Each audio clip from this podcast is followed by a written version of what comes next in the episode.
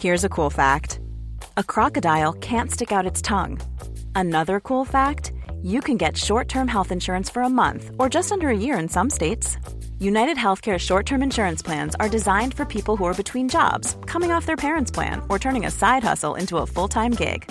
Underwritten by Golden Rule Insurance Company, they offer flexible, budget friendly coverage with access to a nationwide network of doctors and hospitals. Get more cool facts about United Healthcare short term plans at uhone.com. Hiring for your small business? If you're not looking for professionals on LinkedIn, you're looking in the wrong place. That's like looking for your car keys in a fish tank. LinkedIn helps you hire professionals you can't find anywhere else, even those who aren't actively searching for a new job but might be open to the perfect role. In a given month, over 70% of LinkedIn users don't even visit other leading job sites. So start looking in the right place. With LinkedIn, you can hire professionals like a professional. Post your free job on linkedin.com slash people today. Hello and welcome to Off the Beaten Track podcast. I'm your host, I'm Stu Whiffen. It's another week, therefore it's another episode. And today's episode, I'm joined by Steven Ansell of Blood Red Shoes. Um, I've met Steven before. He recorded the Hardcore Listening podcast I do with Chris Glasson, and uh, I've not seen him for a few years, so um, it was lovely to to catch up and, and talk about what he's been up to, and talk about obviously how he's how he's found being a musician in, in the in the current climate, and uh, and all the other usual chit chat about um, fantastic records and creative journeys. And um, just quickly before we get on to that episode, uh, a thank you to Scroobius Pip and everybody at the Distraction Pieces Network. If you've not gone over there, go and have a look because. Um, I imagine most of you have stumbled across this podcast because of uh, Scroobius Pip's Distraction Pieces podcast. Um, but there's loads of wonderful podcasts over there, so go and have a, a look over there. And and also, if you enjoy this episode, um, and it's the first time you've listened to Off the Beaten Track, um, then when you finish listening to my chat with Steve, then um, go and have a look in the, the archives of this podcast because there's about 180 episodes now with some of your favourite musicians, actors, DJs, producers, um, comedians. Did I say comedians? Comedians as well. Um, there's loads of wonderful stuff to be listened to, and uh, and it's all for free, which is good. Um, but all I do ask is if you can subscribe or leave a little comment, or if you see us on the socials, give us a like, love, share, retweet, or any of that stuff. It all helps because this is a, a pure labour of love. So any kind of you know, help getting the word out there is really, really appreciated. Um, and also, um, if you do really like that and you, you, you want more content, then I do also have a Patreon page. You can support the podcast there as well. Um, from as little as a dollar a month, um, yeah, I put up four radio shows a week, video episodes, exclusive episodes. There's loads of stuff going on over there. So, um, yeah, like I say, you can go and support the podcast there. You can find out about all of this stuff at www.offthebeatand trackpodcast.com. Beat and track, not beaten.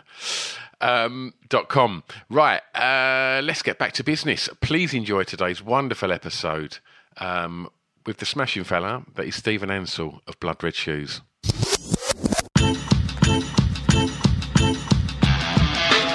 It's Off the Beaten Track podcast on the Distraction Pieces Network with me, Stu Whiffen. Right, we are recording. Sitting opposite me today, Steven Ansell. Hello. Hi. Um, so we've we've met before, Steve. You come and um, guested on the the Hardcore Listening podcast probably two years ago now. I imagine that was. It's quite a while ago. Wow. Yeah, this year's been a like time doesn't make any sense to me this year. Oh, it's bonkers. I mean, we're recording this um, the a couple of days after uh, Boris has told us that we're we're going back into a full lockdown for another month. So uh, if Yep. uh, if we if we're sounding pissed off and this, this comes out in a month or so's time, that's why. But uh, but yeah. So how have you how have you found the last the last seven months, Steve? As as you Uh, know, uh, personally and professionally. okay, I mean those two things are basically the same for me. Um, I always joke like uh, my personality is like ninety five percent the music that I do, and there's five percent left for everything else. So personal life, professional life, it's all the same thing to me. It's all like all I care about and all I do is music. So it's been a very bananas year, but actually, um, I've found it weirdly. I've actually found it found a lot of positives in it. Um, and I think one of the things from talking to other friends who are musicians that I've realised is if you're a full time musician like we are and you're used to touring a lot and the rest of it, complete uncertainty and chaos and, and random changes are like normal. Like we've yeah. never, as a musician, a full-time musician, we've never had structure. We've never had financial security and certainty. We've never had uh, like set hours that we do in a thing, and we also have to be really self-motivated and sort of disciplined in yourself to get anything done because there isn't like an office environment or any other sort of formal structure around you to get you to do things. So weirdly, a lot of my friends who are also musicians have found that adapting this year has, has actually been really painless compared to people who are used to nine to five or have a set structure and yeah. suddenly that's gone. For them, it's a huge change. For us, it's not actually. Financially, super daunting and mental. But on a sort of emotional level, day to day, we a lot of musicians are speaking to like, hey man, we, we got this. Like for yeah. once, like for once, it's like we're telling the rest of the world like, welcome to our life, man. It's like yeah. all the time. Um, obviously, except we can't play. So um, for How's me, that been? I've what I found was that the energy that usually comes out on a stage has kind of gone back in on itself and just been writing constantly. Um, both with my band and with other other friends over like sending uh, music back and forth on email with friends in other countries. Just found it's a bit like uh, for me, creativity is like whack a mole. You smash it down somewhere, it pops up somewhere else always. So yeah, it just sort of finds a way. So that's how I've done it. I think that's how I've kept myself sane is yeah. make sure I'm doing something, making something. Um, I don't know how long that will last before we all go mental.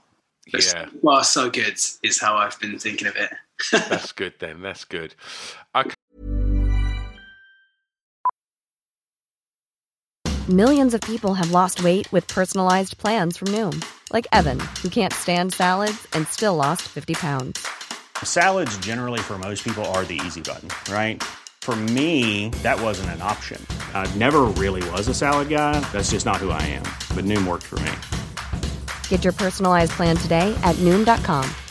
Real Noom user compensated to provide their story. In four weeks, the typical Noom user can expect to lose one to two pounds per week. Individual results may vary.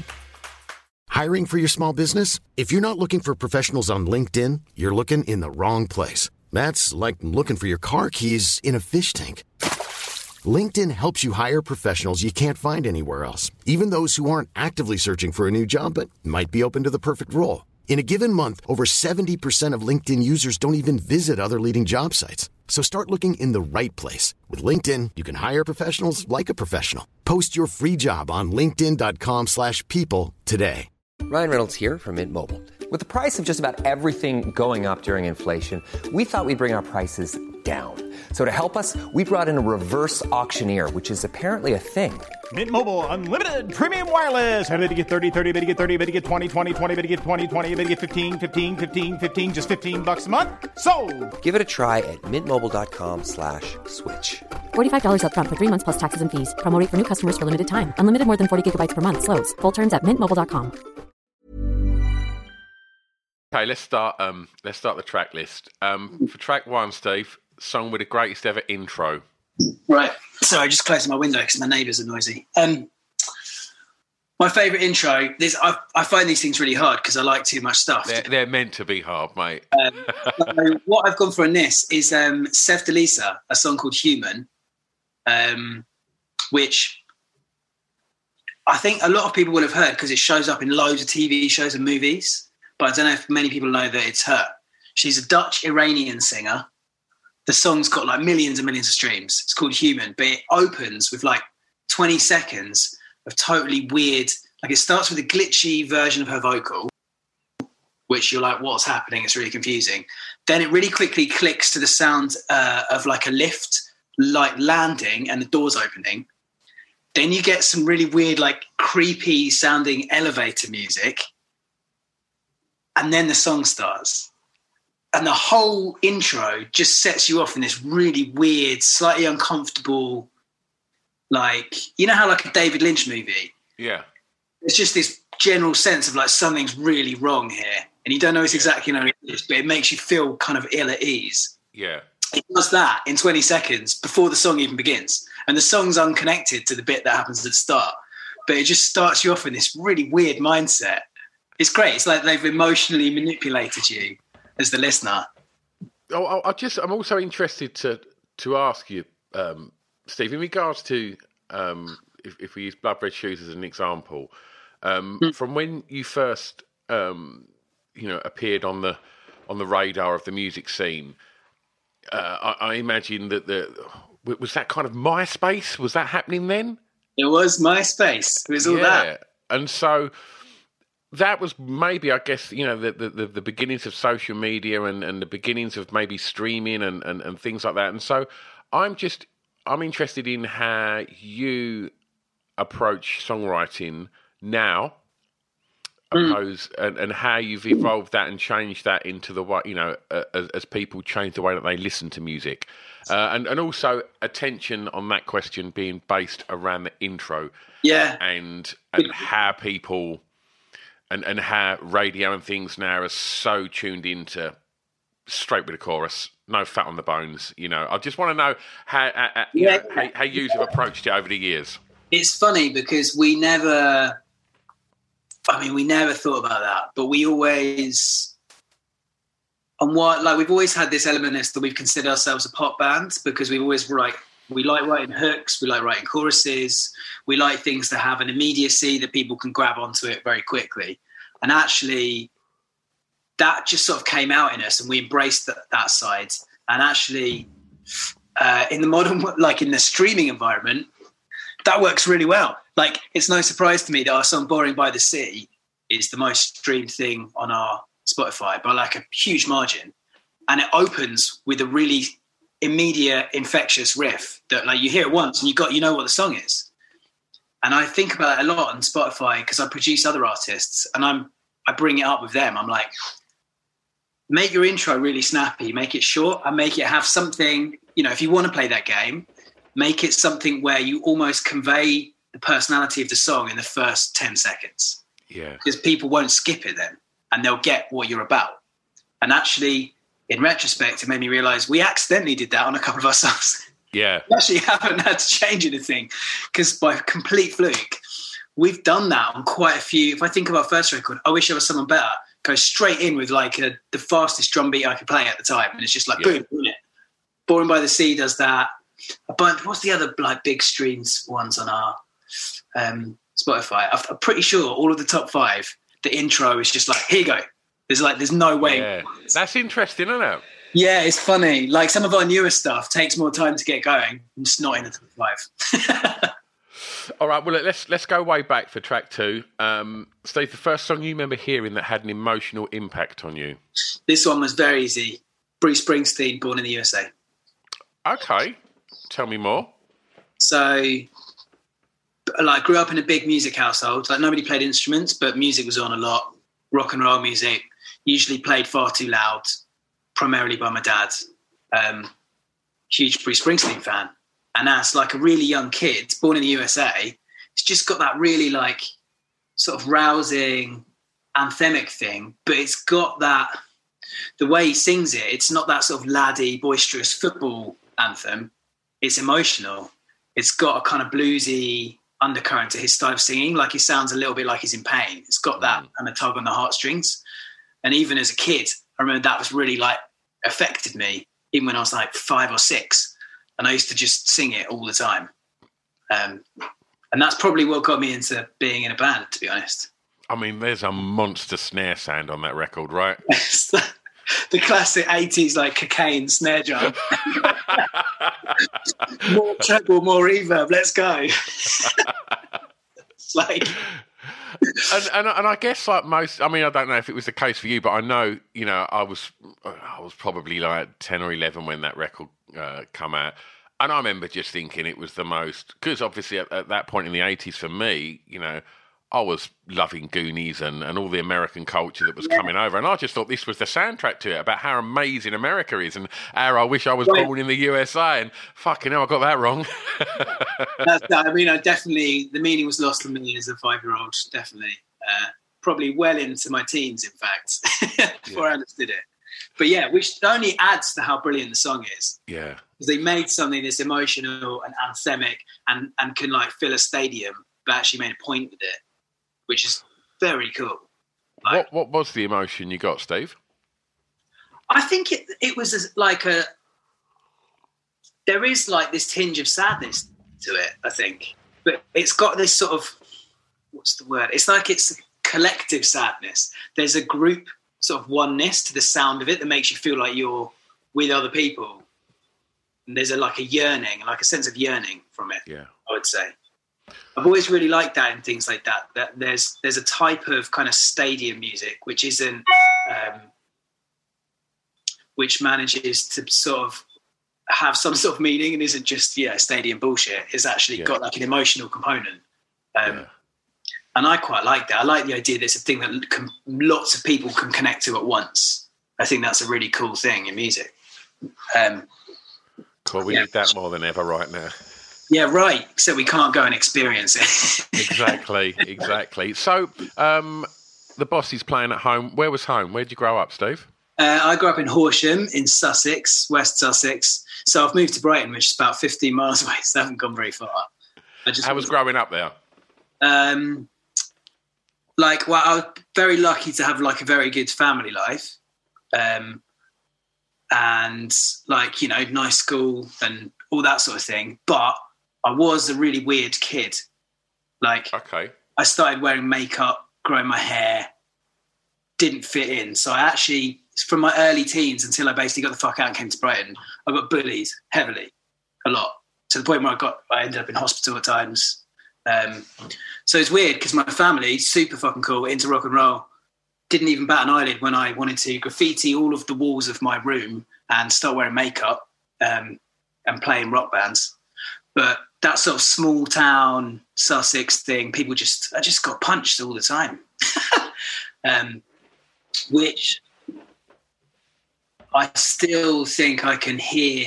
I think that that misfit element is in the music that I make with Laura and I think she had a similar thing where she didn't quite fit in like that. And I think that will always be in our music. And also notice in our fans, our really dedicated fans, I can tell in them too. It's like we've attracted people that had a similar sort of misfit background. And I like that. We've made like a little community almost. The misfits always turn out to be the best ones. Yeah, man, you telling me David Bowie was like a regular kid? No way, man. No way. Obviously, I'm nowhere near on his level, but like you know it from the musicians you love. You're like, you were dead weird in school. definitely. Definitely. Um, well, wh- whilst we're talking school for track three, um, what is the song that reminds you of your time at school, Steve? Uh, it's Song Two by Blur. Oh, okay.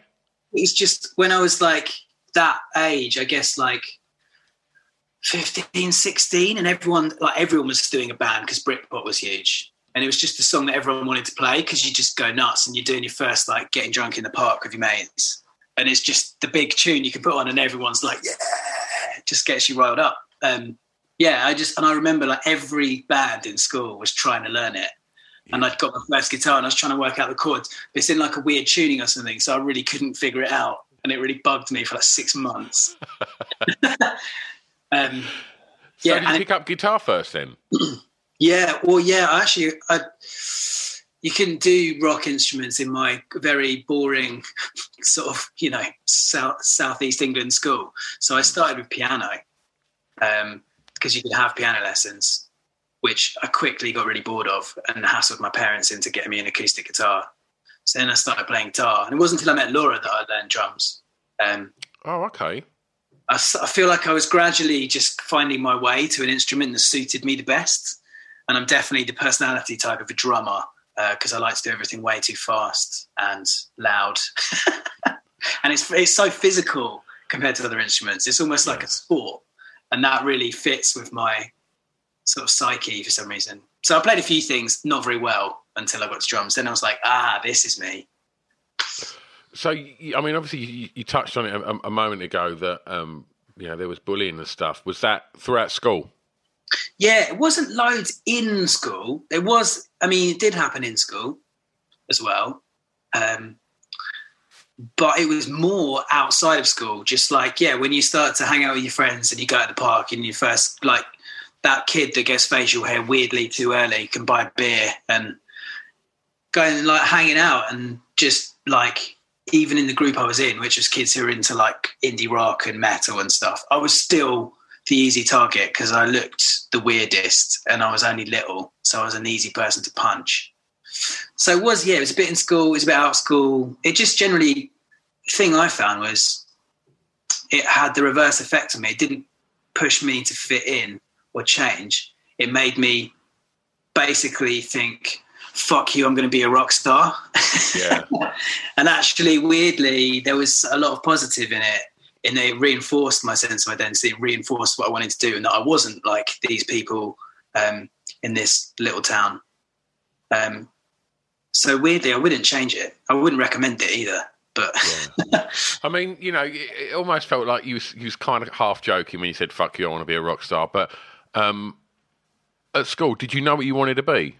Yeah, uh, from listening to Bruce Springsteen as a toddler, I think by the time I was about seven or eight, I thought the coolest thing in the world was a dude in a leather jacket with a pair of jeans and a Telecaster, and that and that was that. That was it. Yeah, that was like it still is as well, wasn't it? yes, yes, I still see it, and I'm like, yeah. I don't think that ever left. Really, I think from even that young, I think all I've really cared about was being in a rock band. It never went. I don't remember ever deciding. I remember it just being there, and it it wasn't like an option, or it wasn't like a oh maybe I'll do this. It was just to me it was obvious, still is obvious. Never went, and if anything, any other forces outside that tried to punish me for that just made me go fuck off. I'm doing this. So was you confident then? No, that came with time. I was quite. I was. I was a lot compared to now. I was a lot quieter and a lot more like mm. shy about it. But I think gradually it grew, and I got more certain, which I think you just do as you get a bit older and definitely manage place. And, and I moved to Brighton, which is literally where you go if you don't fit in anywhere else in England. That's that's the entire town is misfits. So you come here and you're like, ah, oh, this is my tribe. Yeah. And then everyone feels the same way. And everybody doesn't want to live a nine to five life, and everybody wants to be an artist. And that really it pushes you further down the path. You know. How did that feel when you got there? Well, I've lived here nearly twenty years. so I got here and I haven't left, which I think yeah. is all you need to know, really. Yeah. It's just, it's home. It never gets any less weird. If it got less weird, I might leave, but it doesn't. okay. Um, track four, the first song you remember buying from a record shop. Uh, that was Bad by Michael Jackson on okay. set. Um, I've, I wrote a few notes here because a few things I had to remember. And actually, it was quite fun remembering this cassette from Our Price. Do you remember Our Price? Of course. Right. So that was the only record shop in Horsham. So what I can't remember is how come I had any money at that age, but I must have done like some washed my granddad's car or something, or yeah. But um, or maybe just because my parents were into music, they wanted to encourage it and gave me a few quid. Uh, so I went and got the cassette, and I used to put it on and shut the living room door and dance around. And I later found out that my two sisters used to sneak the door open a little bit and watch me and giggle. Wonderful. Yeah. Wonderful. I mean, it, it, obviously, when, when you're doing retrospective looks back around, uh, you know, uh, with people's lives and, and the importance of them kind of early bands and, and pop stars, Michael Jackson comes up a hell of a lot on this podcast. And I just wondered, um, because I always ask guests this, and when people mention Jackson, is it something that you can still listen to? Can you can you separate the the the you know the the art from the artist and what you know the accusations around that artist? Can you still listen to Michael Jackson records? Yeah, I can. And you know what it is? It's actually it's different because it weirdly doesn't involve that. What I can't separate is my own youthful connection to it regardless of what I try and think about him or try and make sense of whether it's right or wrong to listen to it, whether it's affected my perception, the fact is, if I put on that album, there was a connection formed with it when I was like under 10 years old that's there. So whatever I think about it or like or don't like or any, or what anyone else thinks or doesn't like, that's that's a reality. Yeah. I personally just accept that. Of course. That's pure and that's true. And as an eight year old, I was like, this is awesome. And it made me want to dance. Yeah. All that is positive. So I hang on to that. I'm not sure if I was doing a DJ set, I would necessarily just bust out one of his tunes in front of everyone. That that would have been my next question. That would have been my next question. I've got a moment, and it's on video, and and for some reason I've never never put it on on on the internet. But it was in Brighton, Oh, really? and uh, and we've got lots of mutual friends, Steve, and um, we was doing my club night that I was doing with with um, the actor Mathew Horne at the time, and uh, and it was after the NME Awards and uh, the NME tour, sorry, and I think uh, Maccabees headlined, Uh, and uh, and and Bombay Bicycle Club were on there, and the drums were there, and um, oh, who done Dominos? What were they called? Um, pink, big pink. Big Pink, and, and they all turned up to party afterwards, and Hugo and Fee were DJing, and Yeah. they dropped Dirty Diana, and I just thought this was before any accusations, and I remember just thinking that's a strange choice for a record at a indie night, and the whole place went insane, and I just videoed. All of these super cool bands all just losing their shit to Dirty Diana on the dance floor. And it's just an amazingly beautiful video. But I just think, I don't know if I should share that now. It's like it's a bit weird now. It's kind of a bit Yeah, tainted. But uh, Bruce something, Pat, which is like, despite everyone's little microcosmic differences in their musical taste, there are some things, like we were saying about Bruce Springsteen, there's some things which are so unifying that everybody likes. Yeah, There's something about that. There's something about the fact that everyone can get into it. yeah, I, I wouldn't want to lose, whether or not he's done loads of horrific stuff. There's that element of it is a positive element to it. And if it can make, make all those like hipster indie kids who spend all day trying to be cooler than you, hanging around not dancing, that one song can break that guard down, you know, and everyone Yeah. can just be unguarded and laugh. That's a really cool thing. yeah. Okay. I Okay. do want to see that video. Well answered, mate. Well answered. Okay, so whilst whilst talking clubbing, um, for track five, the song that soundtrack your year's clubbing. So for me, it was yeah. So I first I moved to Brighton when I was eighteen, um, and started going out. But the best club nights were the like um, like that late nineties, early two thousands R and B stuff. It was all like Destiny's Child, Missy Elliott, uh, Mary J. Blige. All those nights were really really fun. So my one is Missy Elliott. Get your freak on. Everyone Oh, was going record. berserk for that when I first moved here. Yeah, and still even now, I'm like if that came out tomorrow, everyone would be like, "This is ahead of its time." That's so true. That's so true, isn't it? Like, so- wow. some records sound like they're just they just just drop in from outer space, and it's like, whoa, hang on, that that you can't necessarily. If you play, if I played that to my daughters now, they wouldn't go, oh, that's twenty years old. Yeah, They just think no that, that was a, a brand new record, and it's like, Yeah, It's outrageously good. yeah, it's an incredible record, incredible record. So, was you a clubber? Did you enjoy it? Yeah, yeah, yeah. I got I moved to Brighton, got into going out to clubs, got into taking ecstasy, um, losing multiple nights in a row. Um, now I'm saying that I'm starting to miss it from lockdown. yeah, I mean it's the big thing here. It's Brighton. It's not just so. I mean there are a lot of like rock and indie and like folk and other, but there's a huge dance and hip hop scene here as well. Obviously, it's just of all all flavors of music, so it's, and it's everywhere. And I think one of the things I like here is there's a lot of cross pollination. It's not that segmented between people's genre or style because it's so small. I think this town, everyone's just jammed. You just end up like rolling with people who are into completely different stuff. Yeah, So it's you know it's not totally bonkers to end up at a hip hop night with a couple of dudes from a metal band and a folk singer, or you know just all hanging out. And I really like that about here. Um, and the club scene again is really it's very much geared towards just people having a really fun night. Um, so it's very inclusive. what would you want from a nightclubbing? What would I want? Just music to dance to.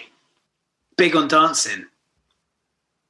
Used to go, and in fact, when as well, I first moved here, I ended up living with a guy who was like a real techno head. And at the time, there were like free parties, which don't happen as much, or there were techno nights that would go. And I don't know if they were allowed to go that late or they just no one stopped him. But there were ones where they'd be like donation only. So you just put whatever you could afford in. And they'd go to like five, six in the morning, but they'd close the bar. I think they'd had to close the bar, but they could keep the music or something. So then you weren't even drinking or anything. You'd just be dancing and not talking to anyone for hours and hours in a trance. I really enjoyed that. Wonderful. Physicality, I think.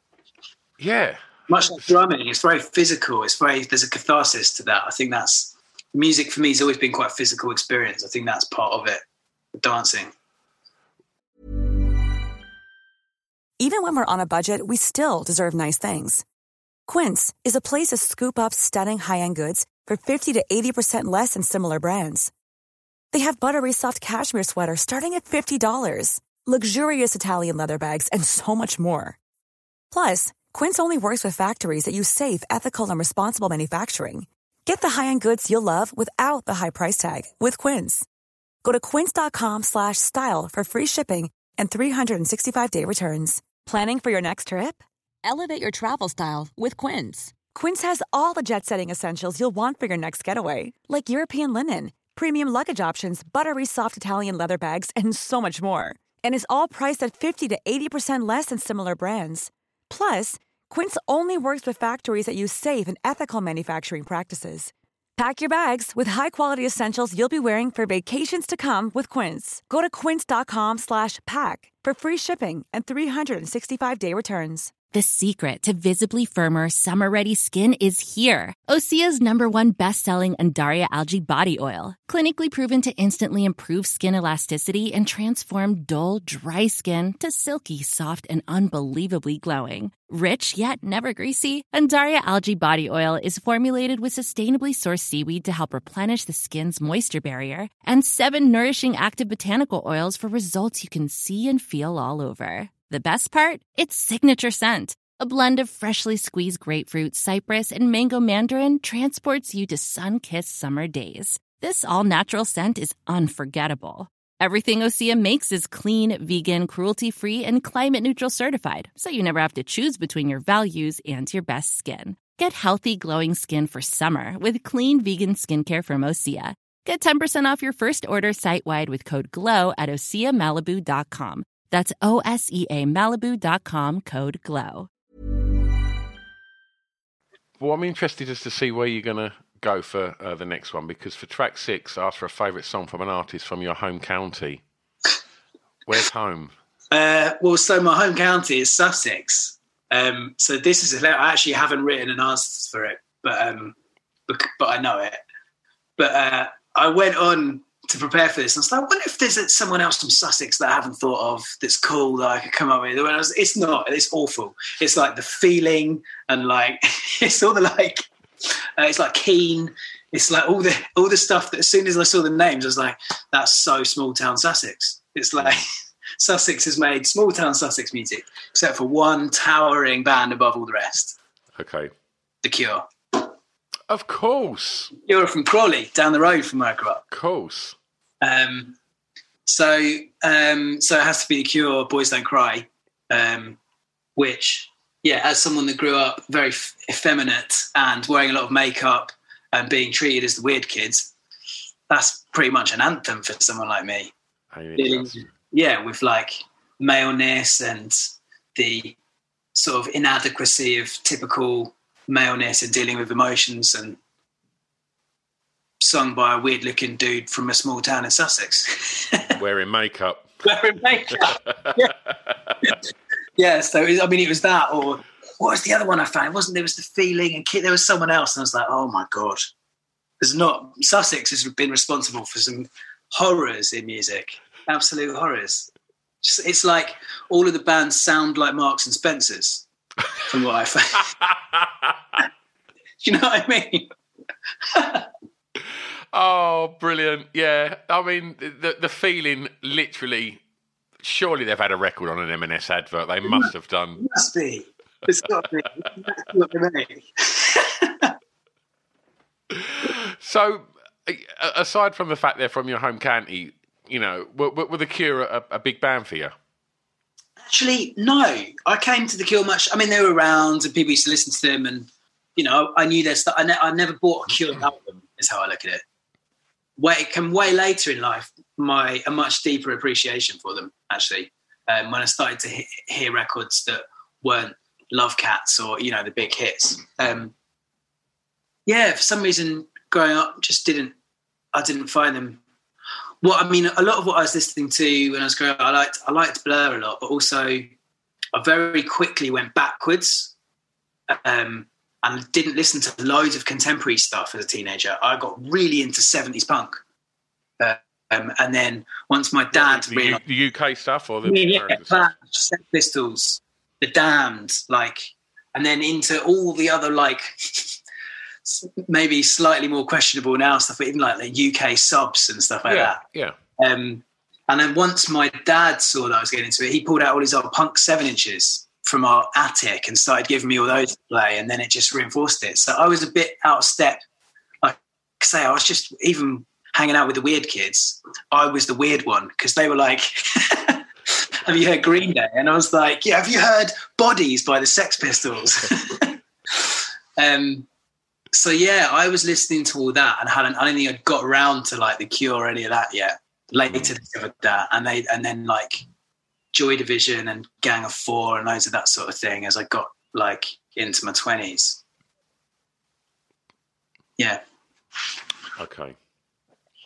For track seven, a song that many may not know that you would like them to hear.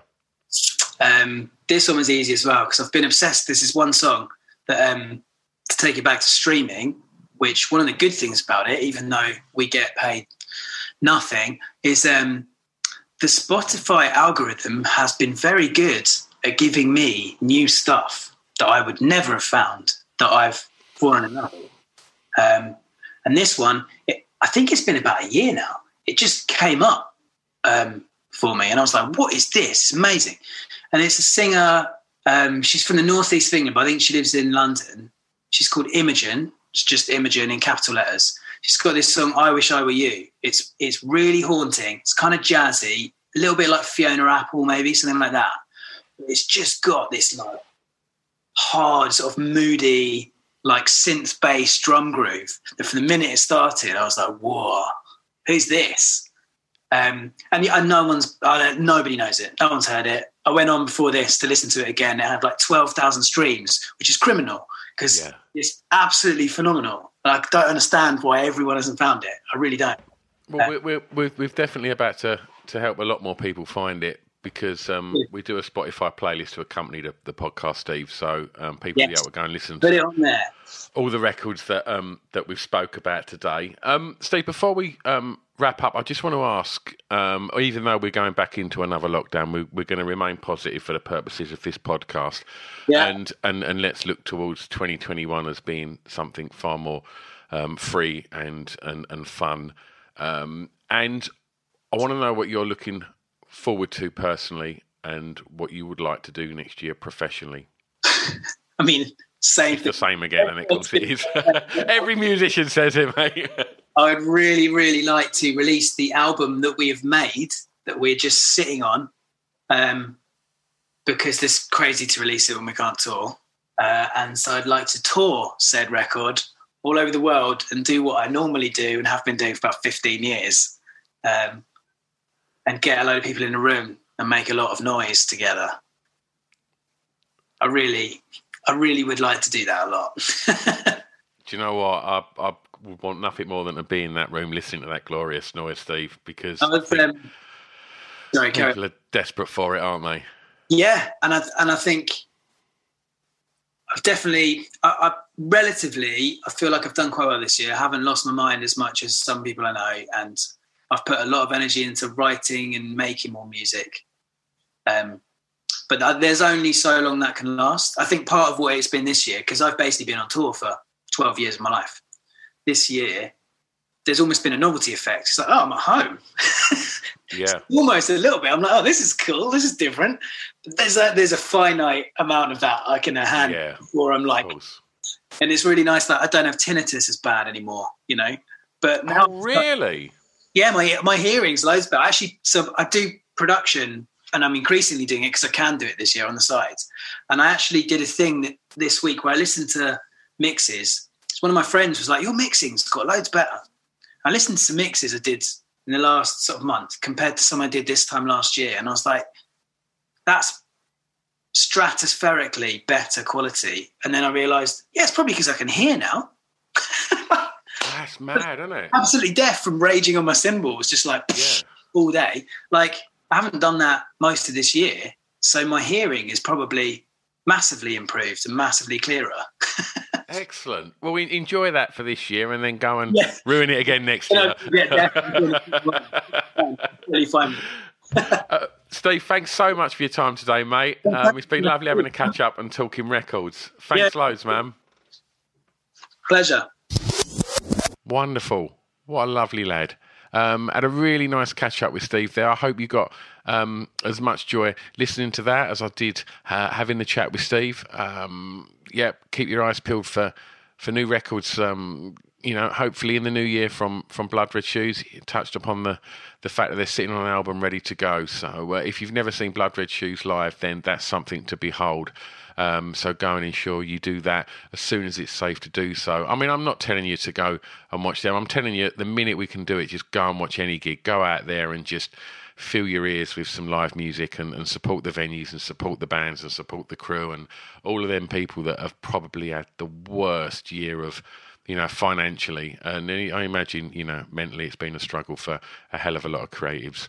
Um, okay, uh, as mentioned at the beginning, um, please give us a like, love, share, subscribe, retweet, and all of that stuff because it all does help. And if you um, really want to help, then you can go over to the Patreon page and get access to about 200 radio shows and video episodes and, and all other sorts of stuff. And you can find out about all of that at www.offthebeatandtrackpodcast.com. I'm back next time. Um, thanks ever so much for listening. Thanks loads, Steve, for giving up your time to come and chat. And I'll see you all next time. Be excellent to each other. Bye bye. I've got an announcement. Save Our Souls Clothing. www.sosclothing.co.uk. Why am I telling you this? Because they're our official sponsor. Yeah, that's right. Go and check them out because their clothing is off the scale. You're going to love it. So they've decided they want to be our sponsor, which is amazing. And what I have to do is I have to tell you about why they're amazing. So mm-hmm. here's a little bit of blurb. So they've only been going a year, and they're based in Southend on Sea, just up the road from me. They put the company together based on a, a love of tattoos and alternative music, and they've worked with some of the greatest artists around the world to produce these items of clothing that are as unique as you lot. All of the designs are printed using biodegradable, sustainable, and water-based inks.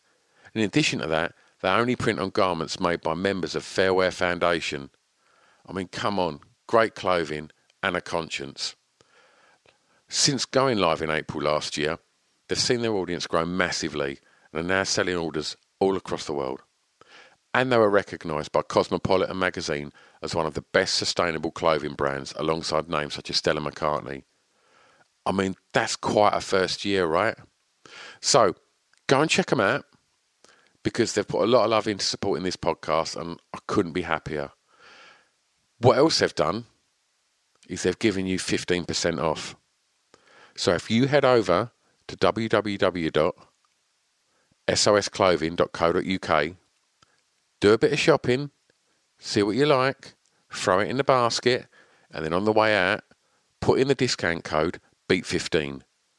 B E A T 1 5, and that'll save you 15% off. Amazing, right? www.sosclothing.co.uk.